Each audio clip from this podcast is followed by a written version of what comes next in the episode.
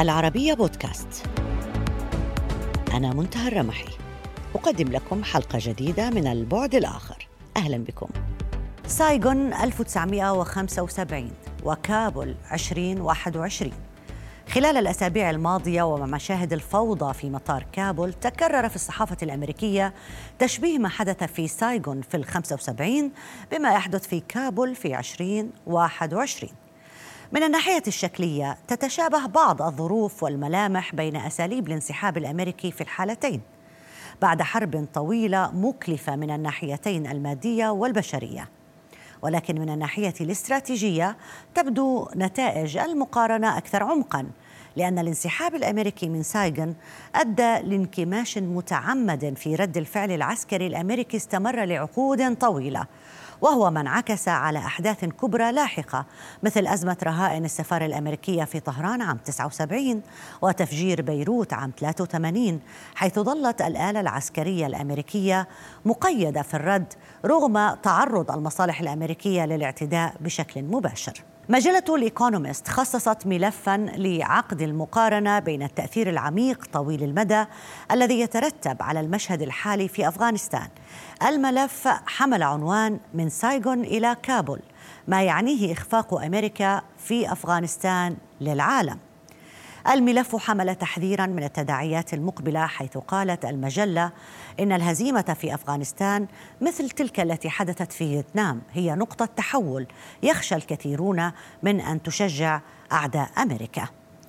فما الواقع الاستراتيجي الذي يصنعه مشهد كابول 2021 وكيف يفكر صانع القرار الأمريكي وهو يركز على الانسحاب من مواقع الصراع الساخنة تحت شعار إنهاء الحروب الأبدية الذي يرفعه الرئيس بايدن ورفعه من قبله الرئيس ترامب. للمزيد اسمحوا لي أن أرحب بضيفي من واشنطن السيد جون بولتون مستشار الأمن القومي الأمريكي الأسبق. أهلا بك معنا سيد بولتون. شكرا جزيلا على الاستضافة. اسمح لي سأبدأ من آه، الاتفاق مع طالبان اللي تم في فبراير 2020 للانسحاب من كابول والانسحاب بدأ بأوغست 2021 هذه الفترة ألم تكن كافية لمزيد من الترتيبات حول الانسحاب؟ لأنه بدأ مشهد الانسحاب فوضوي تقريبا. لماذا برأيك؟ Uh, أعتقد أنه تحت إدارة ترامب ما كان يود أن يفعله هو سحب القوات الأمريكية لأسباب سياسية ولم يفكر فعليا بتبعات ذلك حقيقة سواء على أفغانستان أو حتى على المنطقة آه، والمستوى الاستراتيجي الدولي. وبالتالي تعامل آه، آه، بايدن مع هذه المسألة كما بنفس المبدا لكن تنفيذ الانسحاب تم بشكل ضعيف جدا وكثير من المواطنين الأمريكيين ما زالوا محبوسين في, أو عالقين في آه، أفغانستان ولا يعرفون كيف يخرجون.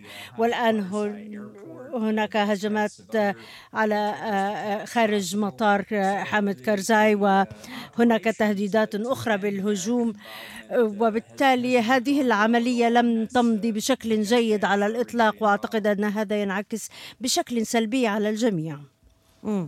آه لم يناقش أحد كثيرا مسألة ضرورة انسحاب القوات الأمريكية من هناك لأنه هذه السياسة الأمريكية التي كانت متبعة وكان يتم الترويج لها مؤخرا لكن الكل ناقش طريقة الانسحاب التي بدت متعجلة وبدت فوضوية وكأنه أخذت الولايات المتحدة الأمريكية على حين غرة مع أنه كانت تعرف تاريخ الانسحاب. أعتقد أنه كان لابد من وجود تخطيط أفضل وكل الفوضى التي شاهدناها على شاشات التلفزة ستؤثر على نفوذ الولايات المتحدة على المنطقة والعالم وأنا أتفهم أن هناك قرارين اتخذا أولهما. هو قرار الانسحاب والثاني هو قرار تنفيذ هذا الانسحاب. برأيي ما كان ليكون فعليا انسحاب ناجع. هذا خطأ آه، كبير وتبعاته على أفغانستان وآسيا الوسطى والعالم بأكمله. هي أمور سنراها تمتد على فترة زمنية طويلة. فلا إدارة ترامب ولا إدارة بايدن خططت بشكل جيد لذلك. سياسة الانسحاب من الحروب الطويلة أو الحروب الأبدية واضح أنها تحظى بدعم آه، كبير من الحزبين الرئيسيين الجمهوري والديمقراطي. آه، وما نراه في أفغانستان ربما مثال على ذلك تمهيد من الجمهوريين وتنفيذ من الديمقراطيين. لكن هل تحظى هذه السياسة بنفس الزخم ونفس التأييد من البنتاغون؟ اسمح لي القول أن هناك اختلاف كبير داخل الولايات المتحدة حول هذا الانسحاب آه، مجدي. فهناك آه، استفتاءات تبين آه، آراء مختلفة. وهناك شعور سلبي حول طريقة التنفيذ. وأعتقد أنه سيخضع لنقاش كبير في الدوائر السياسية الأمريكية. وهذا سيت جذر بشكل كبير ويتطور عندما نرى القاعدة وداعش تعودان إلى أفغانستان. البنتاغون يتبع أوامره من البيت الأبيض سواء أعجبهم ذلك أم لا وسيواصلون عملياتهم في أفغانستان. وهذا القرار اتخذه الرئيس هو قرار سحب السحب القوات وما نراه هو تبعات ذلك القرار.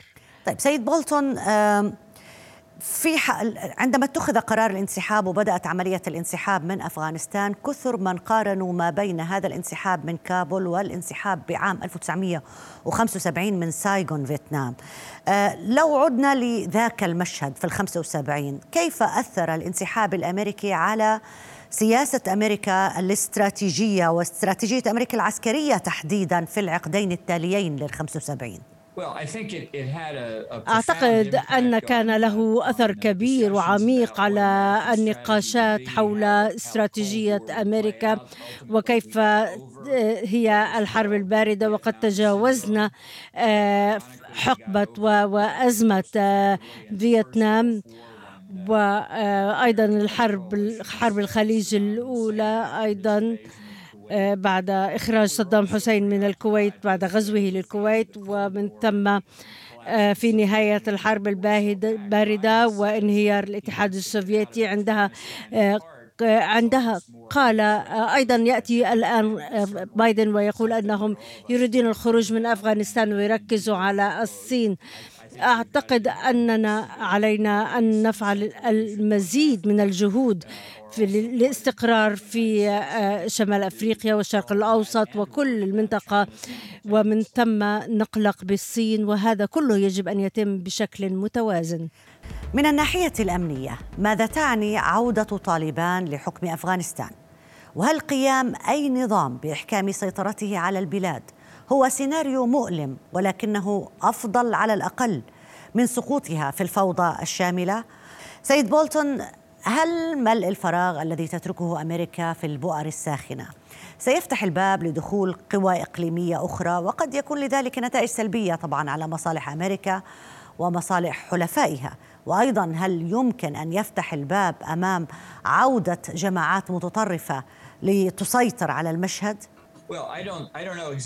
لا أعرف ما آه، لا في تفكيري إدارة بايدن وسجلنا حول قضايا الأمن آه، القومي كان مؤذي جدا آه، في الولايات المتحدة ما زال لديها قوات عسكرية جوية وبحرية في الخليج وفي العراق وأصدقاء وحلفاء في المنطقة.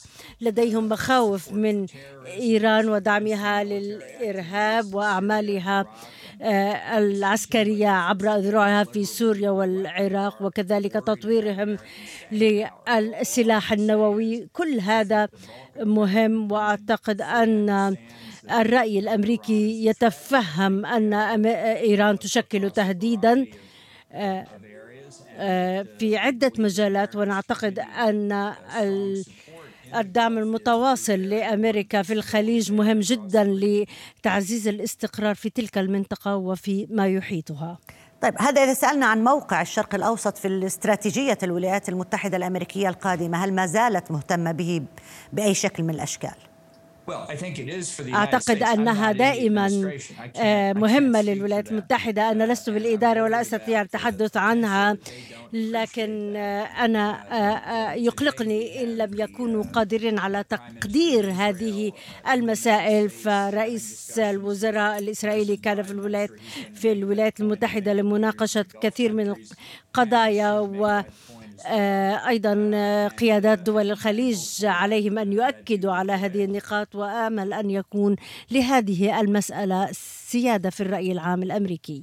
طيب دعنا نعود مرة أخرى إلى موضوع الصين لو سمحت سيد بولتون. آه كمالا هاريس في زيارة لفيتنام وهي طبعا نائبة الرئيس وأول زيارة من هذا النوع تريد أن تعزز أو تتحدث عن تعزيز العلاقات ما بين فيتنام والولايات المتحدة الأمريكية من مستوى التعاون إلى مستوى التحالف الاستراتيجي لنقل. هل هذه قد تكون صورة بعيدة المدى لشكل العلاقة التي يمكن أن تكون مع أفغانستان حتى لو كانت تحت حكم طالبان مستقبلا؟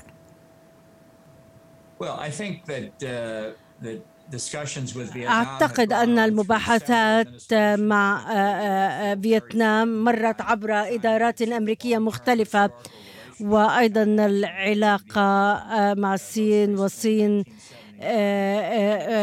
غزت فيتنام في التسعة وسبعين وهو تاريخ قريب. وناقشنا معهم هذه المسائل وهذا أيضا تم في إدارة ترامب. وتنفيذ أو توسيع النفوذ الصيني لدى المنطقة مخاوف في فيتنام وفي الهند وفي كثير من الدول في المنطقة و وأيضا صادرات النفط من دول الخليج تصل إلى اليابان وتايوان وكوريا الجنوبية. آه، هذا يعني أن هناك تجارة دولية واستقرار في المنطقة وأي تدخل أو إزعاج من آه، الصين سيهدد ذلك. هذه مسألة بالغة الأهمية وقد يكون لها تبعات آه، سلبية إن حدث أي شيء على آه، الشرق الأوسط وعلى إيران أيضا إن لم نتوخى الحذر. إيه من من تايبي لايران لمنطقه الشرق الأوسط لما يحدث في أفغانستان الآن على مستوى الصراع الاستراتيجي الواسع بين الصين وأمريكا، هل مشهد كابول 2021 يوحي بأن لا فرصة لأي صراعات عسكرية أو أن هناك قرار لتحييد الصراعات العسكرية وسيكون الصراع اقتصادي تجاري بحت على مختلف المستويات بين الولايات المتحدة الأمريكية والصين مستقبلا. أعتقد أن هذا صحيح جدا فانسحاب الولايات المتحدة من أفغانستان لا ينهي حربا ببساطة كما ترسمه الإدارة بل هي خطوة استراتيجية ويتركون فراغا في المنطقة. تحاول دول كثر أن آه، تملأه اليابان والهند وأيضا آه، آه، لا ننسى المعاناة التي سيمر بها الشعب الأفغاني. التبعات والانعكاسات الاستراتيجية سنراها تتمثل على مدى فترة طويلة.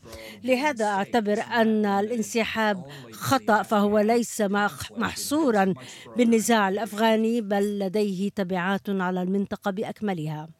طيب يعني لا أدري إن كان يجب أن أسأل السؤال بطريقة لماذا فشلت السياسة الأمريكية في خلق حلفاء يدينون بالولاء داخل أفغانستان؟ أو هل فشلت في خلق هؤلاء الذين يعني الذين يدينون بالولاء داخل أفغانستان؟ إذا نظرنا للموضوع على أنه ما يحصل الولايات المتحدة الأمريكية لديها وجهة نظر عنه أو علم به مسبق بأي شكل من الأشكال ما يحصل أقصد سيطرة طالبان على الحكم في أفغانستان.